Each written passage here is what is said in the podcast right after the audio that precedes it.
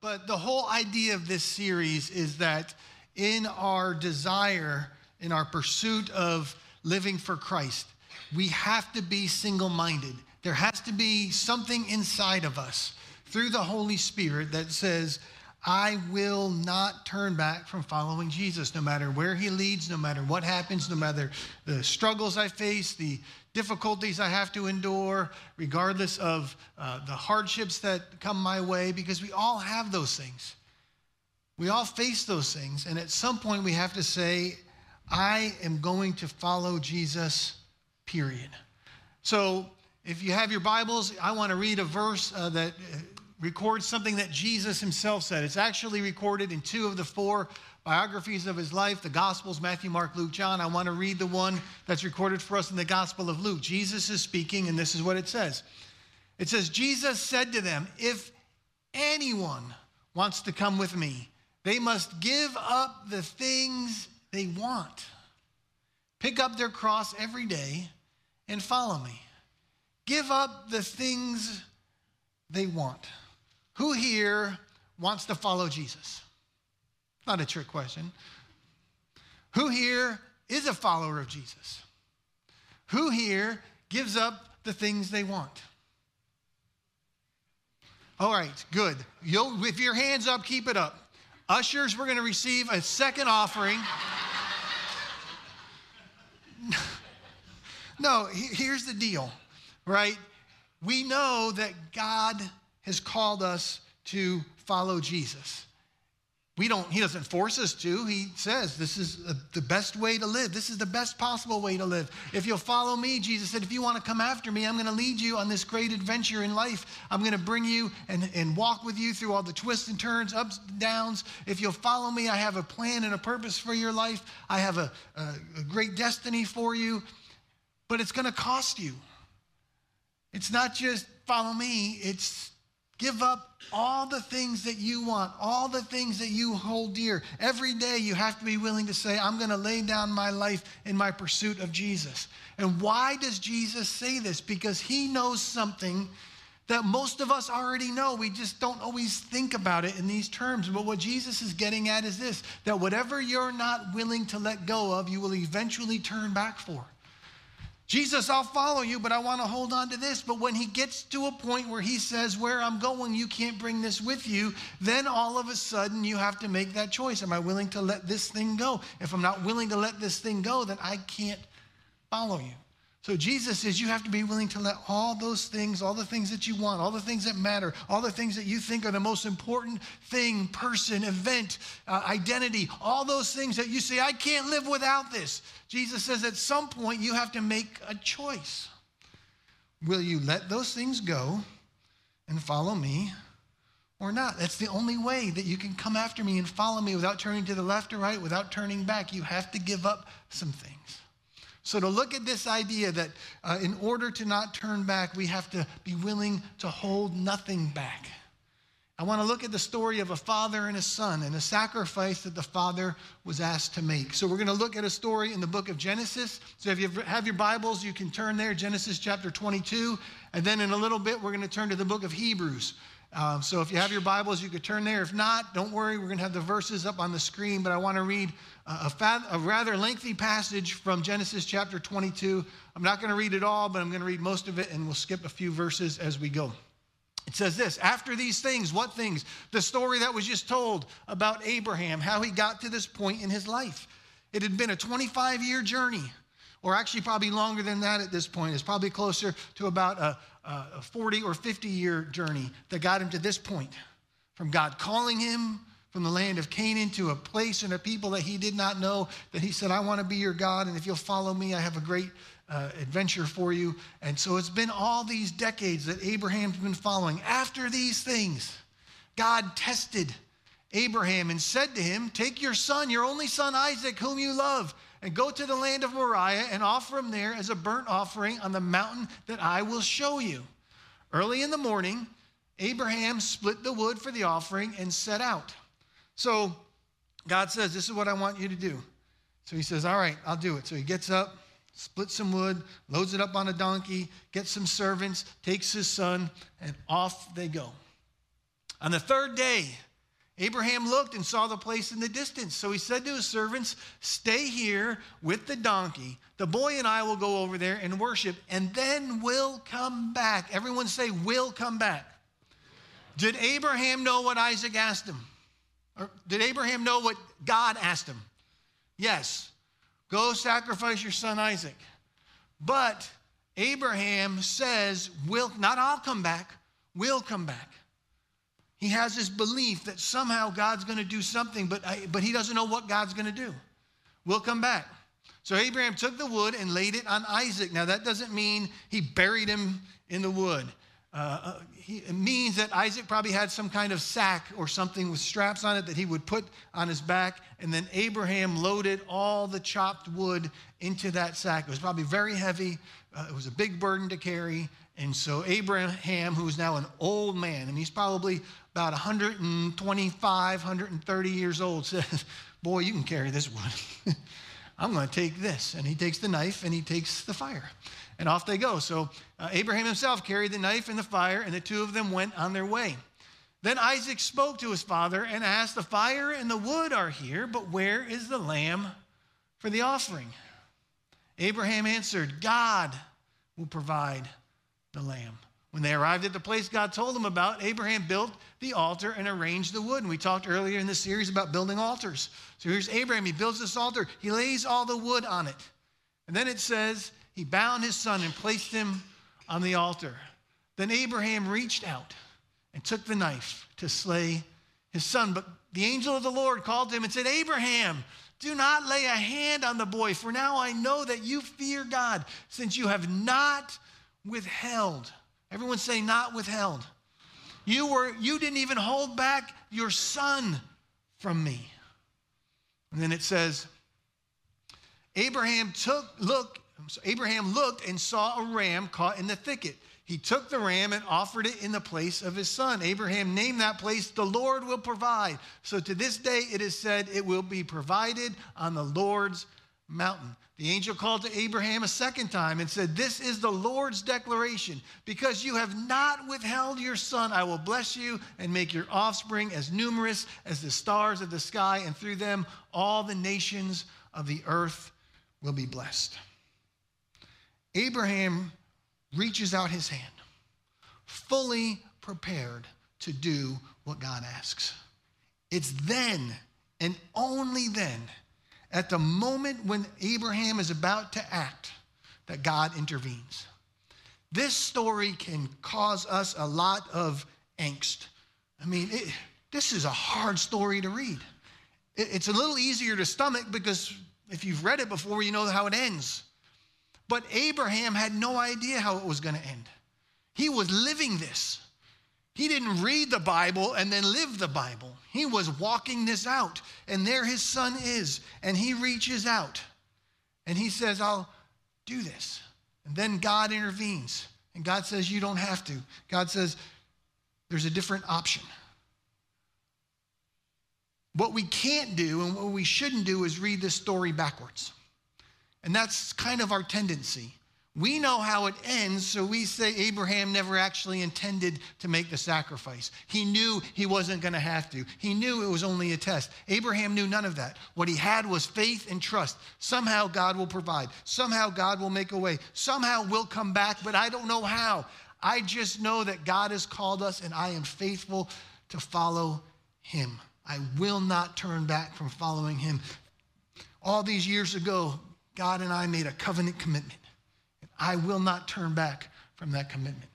Now, reading this story can also cause us some, um, to ask some questions, to have some issues, especially in regards to the character and nature of God. All right, we say God's a loving God. Well, what kind of loving God demands a human sacrifice? Especially a sacrifice of a child. I mean, is God so insecure? Is God such an egomaniac that he sits on his throne and he demands worship and obedience? And if you don't do it, but that's failing to comprehend the story. God didn't demand anything. Abraham could have refused. Abraham could have said no. Abraham could have said, I don't want to do this. God didn't demand that Abraham act or react in a certain way. God just asked Abraham to do this. God didn't force Abraham to act, he asked him to obey. Obedience, listen to me, obedience isn't mindlessly following a dictate. If you think that's what obedience is, you don't understand. So many, there's been so many atrocities in war because people have just, I'm just obeying the orders.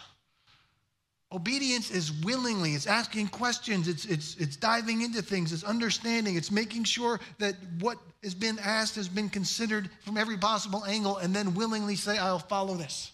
I will do this. Because I have to.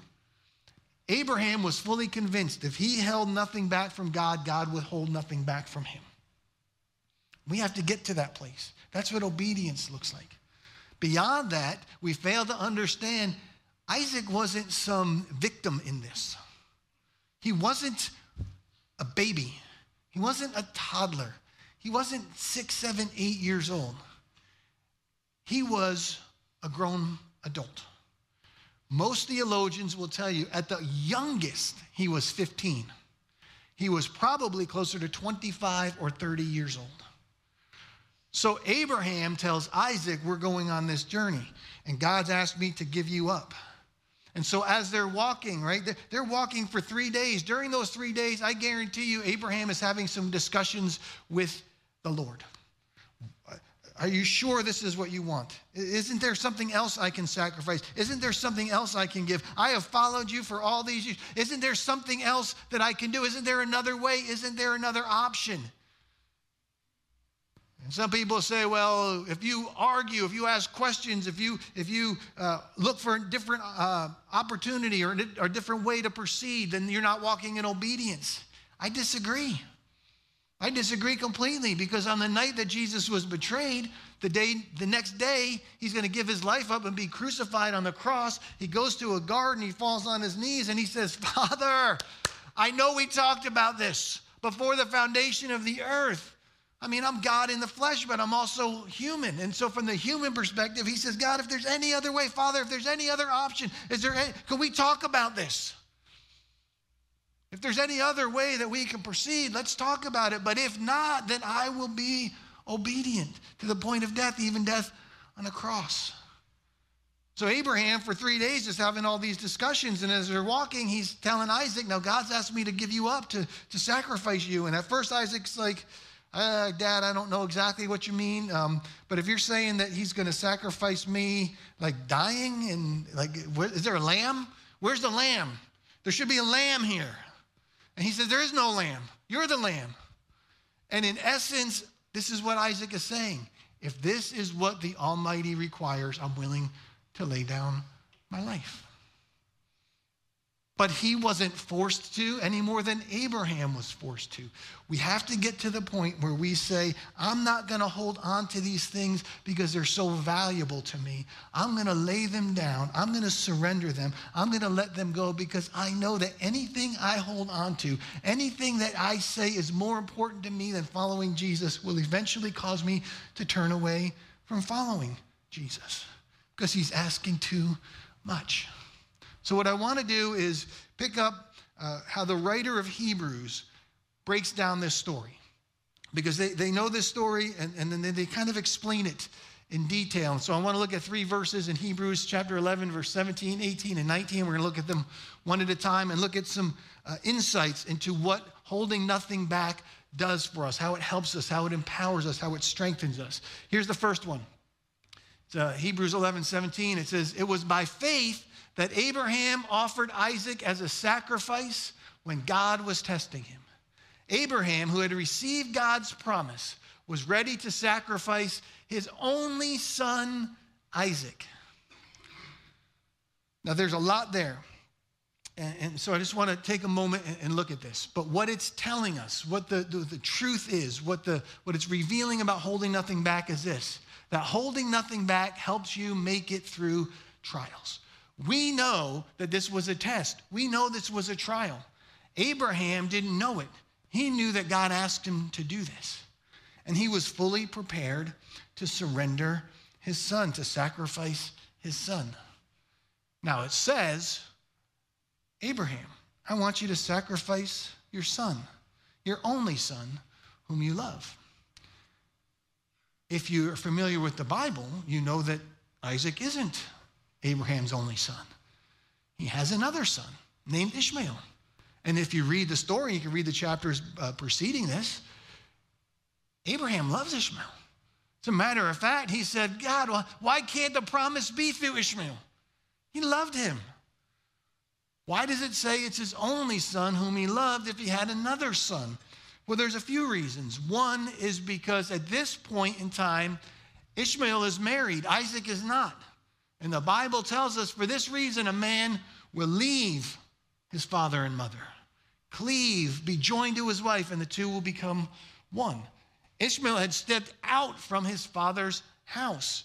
For this reason, a man, he was no longer a son in one sense. He'll always be a son, but he was no longer that under that sonship, under his father's authority. Now stepped out and created his own family. While at this point, Isaac's not married. So he's still living in his father's home. Beyond that, Isaac is the son of promise. God promised Abraham a son through his wife Sarah. For 25 years they waited. For 25 years they wondered until he was 100 years old and she was not far behind. And she gives birth to a son, the son of promise. So it's not his only son, but it's the only son born to you by Sarah who's carrying this promise. And you love him. You love him deeply. Why is God saying that?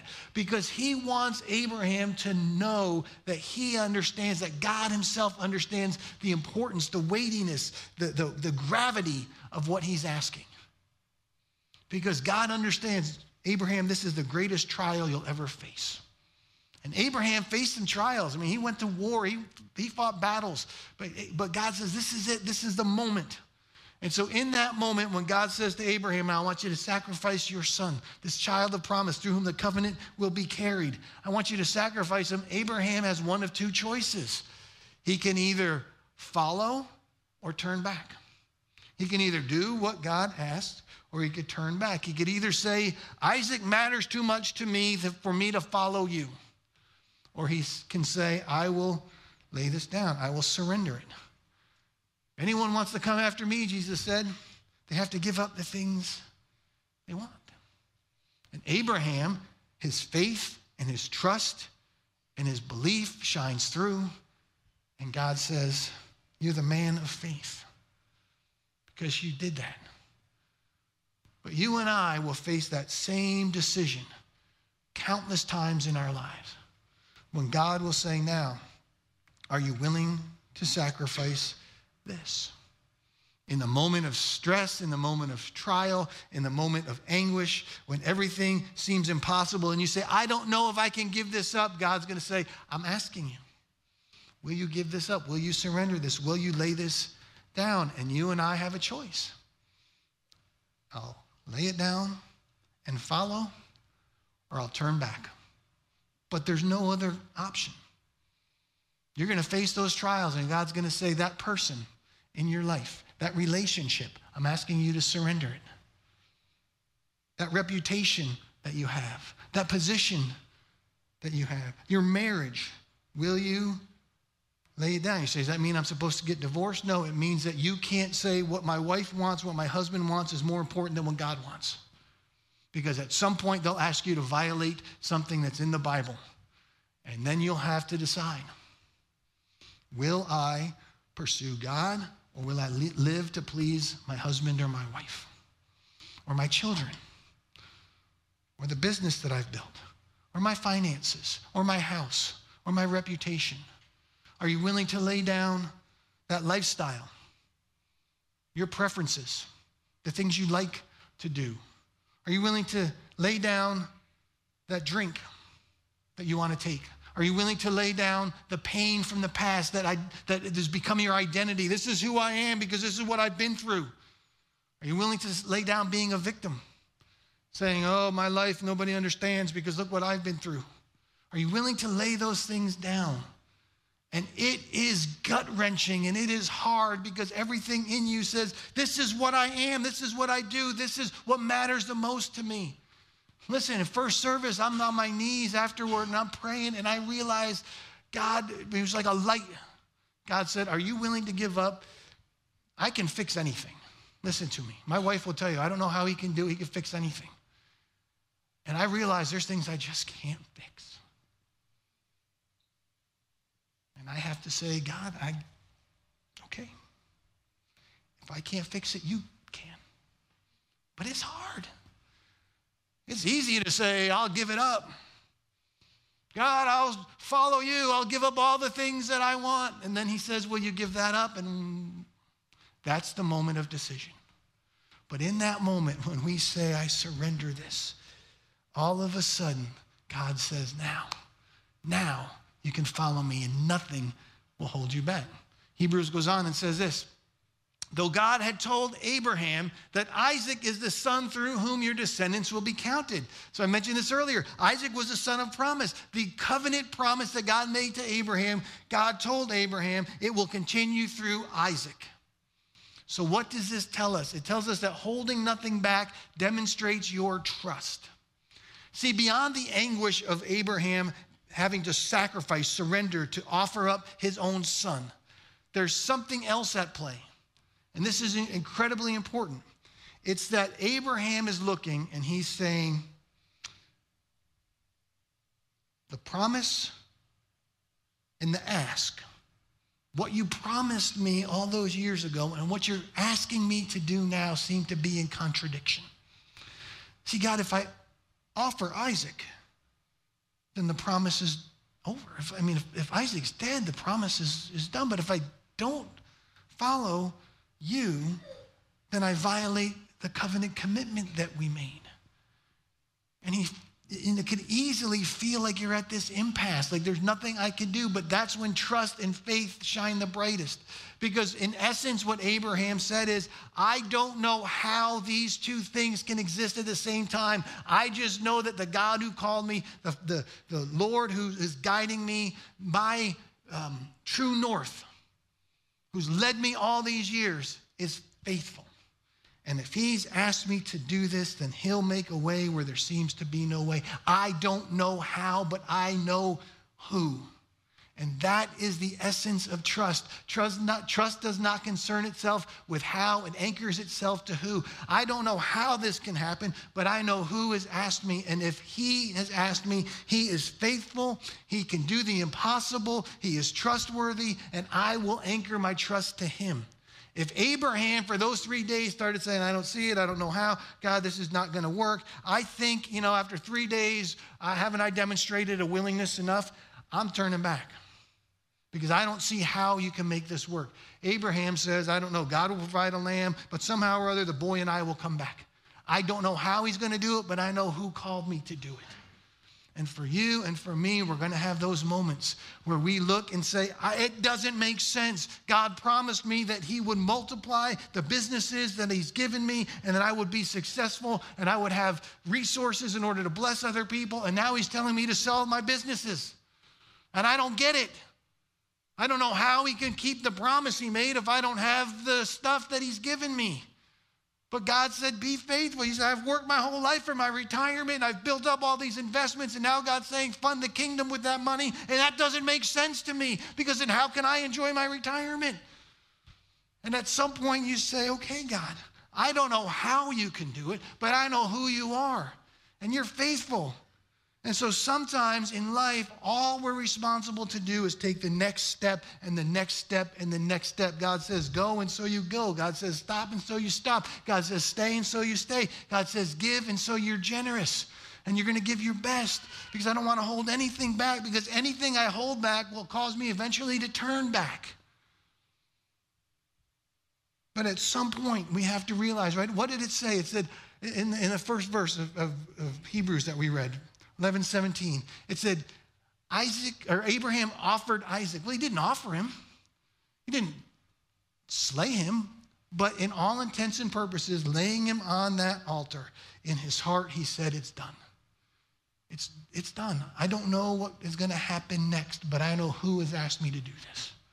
And I trust him. And then in that moment, something amazing happens.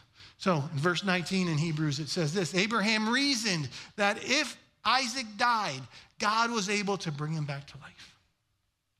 So, what does that mean? When we hold nothing back, It makes place, it gives opportunity, it allows for supernatural triumph, it makes the, the space for a miracle. Abraham said, I don't know how, but somehow, because I know who has called me is faithful. I don't know if he's going to provide a lamb. I don't know if he's going to do a resurrection. I don't know what he's going to do, but I know he's going to do something. So Abraham makes place for a miracle. And in this case, the miracle wasn't a resurrection, it was a lamb to take the place, it was a substitution. But Abraham was fully convinced. He had the faith and the trust in the who to say, You can do the impossible. And so often we limit what God can do in a moment because we don't allow for that supernatural move. We make every excuse in the book why we can't let it go. And God says, Right. And the miracle that you would have seen on the other side, you'll never see it. So at some point, we have to say, Okay, God, I'm going to do this. I'm going to allow for this supernatural moment. See, Isaac didn't literally die, he figuratively died. He didn't literally rise from the dead, but he figuratively did. Abraham, for all intents and purposes, said, My son's dead. I've given him up. I've offered him. And now he's back. It's a miracle. It's the story of the prodigal son, right? The father uh, sees the young son come back, and, and he'd been out in the streets, and nobody knew where he was. And the father says, My son who was dead is now alive. But the son wasn't dead. But he was dead because he could have been dead. He was nobody knew. He was just out on his own and his life was out of control. And the father said he was as good as dead to me and I didn't know if I'd ever see him again. And Abraham says, "My son is laying there on this altar and I don't know if this is the last breath he'll breathe and the last beat of his heart." And then he's restored to him. And he says, It's a miracle. My son who was dead is alive. My son has been brought back to me. I didn't know how, but I know who. And he did something amazing. And we need to get to that point. Beyond that, this is a story that is a shadow, a foreshadowing of what God was going to do on the cross with Jesus. Here's what's amazing. Now, this is uh, Abraham's story happens about 2,000 years before Jesus, so about 4,000 years ago, our time. But about a thousand years after Abraham, there's a king who shows up as the king of Israel. His name is David. Now, David when he's the king of Israel, there's a city that he subdues, he takes, he captures, he conquers. It becomes the capital of Israel. It was called Jebus, now it became known as Jerusalem. And the city of Jerusalem, if you study that geography and the topography in that area, the city of Jerusalem was in a region called Moriah in the mountains. It's the same area, the same mountainous area, the highest peak in the area where Abraham went and sacrificed Isaac or was willing to sacrifice Isaac. The same area, the same place. And so a thousand years later, here's David. And David has it in his heart to build a temple. And so he gets everything prepared for his son Solomon to build a temple when he leaves, when he dies. And as soon as David dies, Solomon begins to build that temple on the very same spot where Abraham sacrificed Isaac. And then a thousand years after that, in that same area, Jesus is sacrificed on a cross. God says, This is an example of what I'm going to do. See, in Abraham, what you see is what a man will do who loves God, a man's love for God. In Jesus, we see God's love for man. In Abraham, we see a man who's willing to sacrifice his son, and God provides a substitution. In Jesus, we see God sacrificing his own son as a substitution for your sins and for mine. In Abraham, we see someone who says, I will give my best to God. And in Jesus, we see God saying, I'll give my best for man. Isaac carries the wood that he's going to be sacrificed on. Jesus carries the cross that he dies on. Isaac is bound and laid on the altar. Jesus is nailed to the cross and crucified. Isaac said, I'll willingly lay down my life. Jesus willingly lays down his life.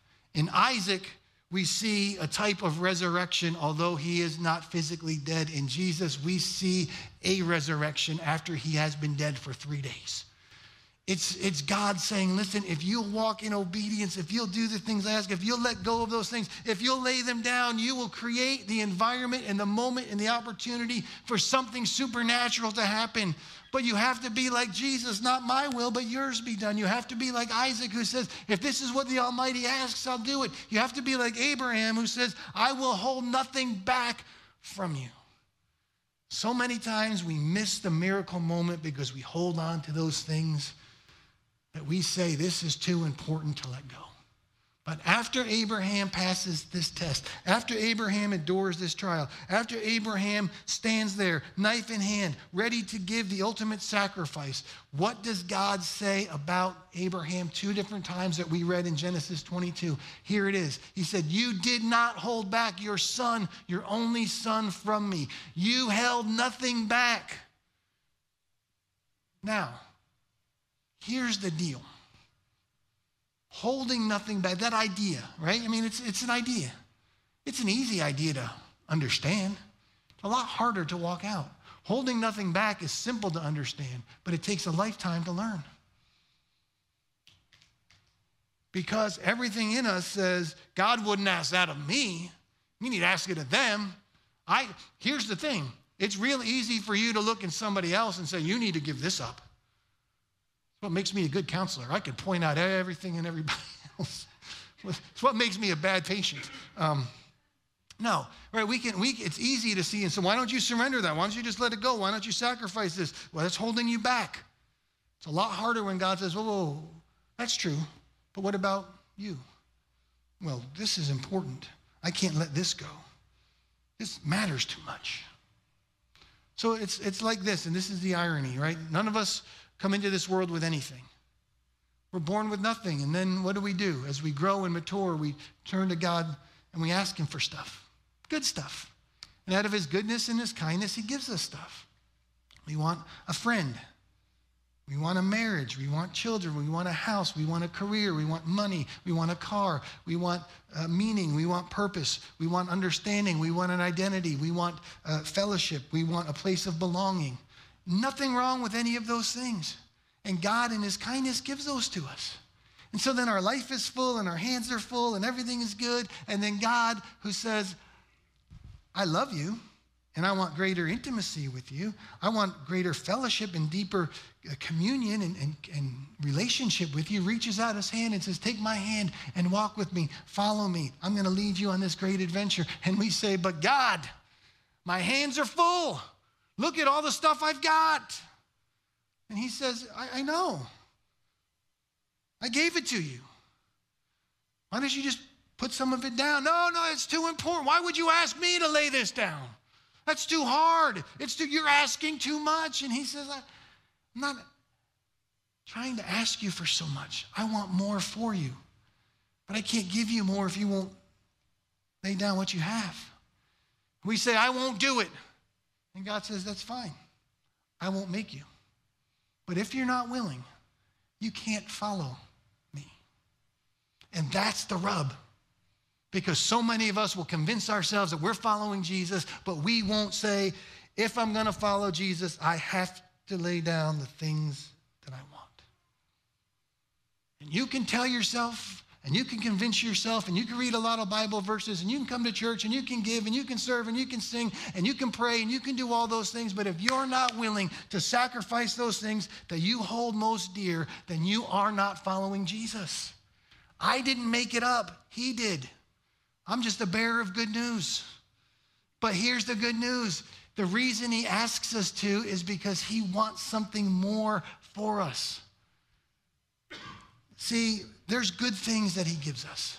There's great things that he gives us. Marriage, friends, gives us passions and convictions. He gives us things that, that we're just, you know, man, this is it. This is my purpose in life. Gives us the ability to build a home and to build a business and to build a life and to invest in resources and to have financial wherewithal and to, and to have a life of influence and build a reputation and have meaningful friendships. And he gives us all those things. But he says, don't ever let those things be more important than me because anything that's more important to me in your life eventually becomes an idol. And so, what we have to learn to do is to hold loosely the things we value greatly. The things that matter the most to you, you have to say, I'm not going to clutch it to my chest and say, Mine, mine. God, this is yours. And if you ask for it, I'll give it. And here's the reason why because there's nothing wrong with those things. There's nothing wrong with finances. There's nothing wrong with a great life. There's nothing wrong with a home. There's nothing wrong with a business. There's nothing wrong with children. There's nothing wrong with a marriage. There's nothing wrong with any of those things. But if we won't let them go, if we won't sacrifice them, if we won't offer them to God, then eventually they'll cause us to turn back. And it's God's kindness that asks us to sacrifice. It's God's kindness that says, Will you offer this? It's God's kindness that says, Will you lay this down? You say it doesn't feel like kindness at the time. I mean, sacrifice my son, say no to this, give up this, surrender that. That doesn't feel like kindness. Right, because we're clutching to it with white knuckles. And it doesn't feel kind because it feels like God's just prying our fingers off. But He's not prying our fingers off. You ever like done that where you just squeeze your hand for so long and this and then try and open it and you're like, I, I can't? It's not God trying to pry your fingers off. It's you have gotten so intent on holding on to that thing that your hand has become locked around it. Why is it God's kindness? Because God knows what's on the other side of sacrifice. You just don't know it. Abraham, will you surrender your son? Will you sacrifice your son? Now, because you held nothing back from me, your descendants will be as numerous as the stars in the sky and the sand on the shore. And through your descendants, all nations of the earth will be blessed. On the other side of sacrifice, on the other side of surrender, on the other side of offering, what we can't see is that God has something better. So, from Abraham and his descendants eventually comes Jesus, the Christ, Messiah, Emmanuel, God with us, the Savior of the world. We're here today because of Abraham's obedience way back then, some 4,000 years ago. But if you're not willing to sacrifice, if you're not willing to surrender, if you're not willing to believe that God has something better on the other side of the offering, you'll never see it. So, what does this all mean? It means this when you hold nothing back, you will never turn back from following Jesus. When you get to the point where you say, I'm not holding anything back any longer, you'll never turn back from following Jesus because there's nothing to entice you back. Everything you have, everything that's dear to you, everything that's most important, you say, it pales in comparison to knowing God more. Whatever He has for me, I want it, but I can't receive more of what God has for me if all I'll do is hold on to what I already have. But when we lay it down and we surrender it, you say, God, I don't know, I don't understand. He says, I've got something better. But she's so cute. I don't know what my life would be like without her, and He gets me. And my identity is so wrapped up in being a husband, a wife, a mother, a father, a pastor, a business owner.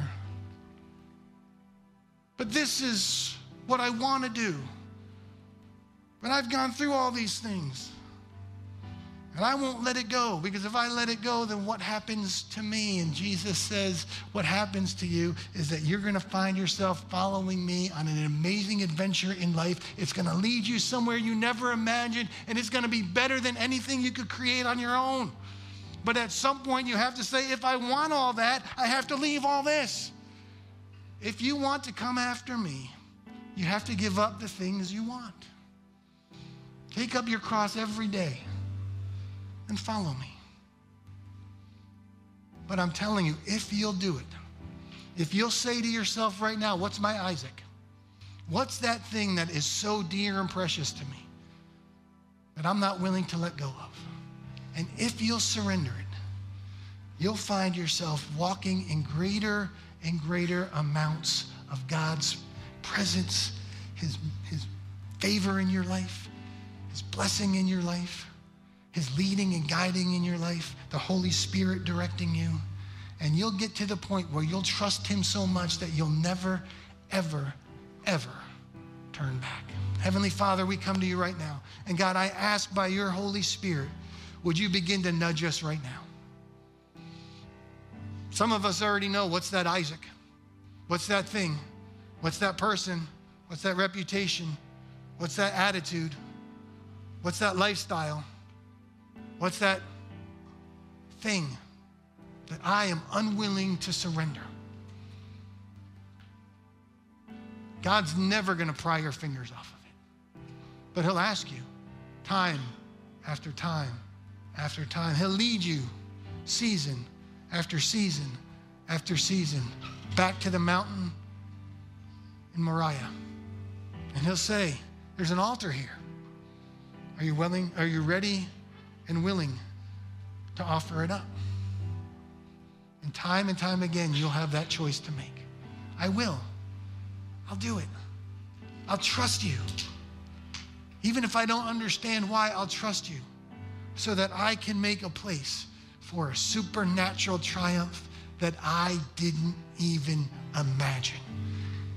And so that what you'll find on the other side of sacrifice and surrender is something far, far better than what you have now. God, I'm asking that you would show us those things. Right now, right where you are, with every eye closed, every head bowed, if there's that thing in your life, that Isaac, that, that one area, or maybe multiple areas, you know what they are, that you're not willing to surrender, but you want to.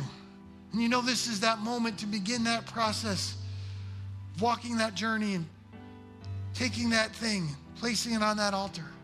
Just right where you are, just raise your hand. I just want to pray for you. God, I pray for every hand that's raised that it's not just going through the motions. It's not just, I'll raise my hand because I feel some emotion. God, that this would be an act of surrender. But God, this is an everyday reality. Take up our cross every day. Give up the things we want every day. It's easy to do it right now in the five minutes we're sitting at church. But God, what about this afternoon? What about this evening? What about tomorrow? What about when days are tough and stressful?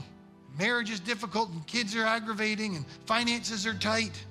God, are we willing to surrender then? So, God, pour this like concrete into our spirits, reinforce it by your Holy Spirit.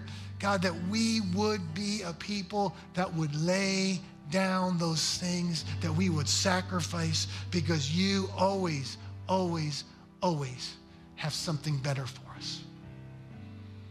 I'm just going to ask if all of you would stand to your feet. We're going to just sing a few more songs that celebrate who God is.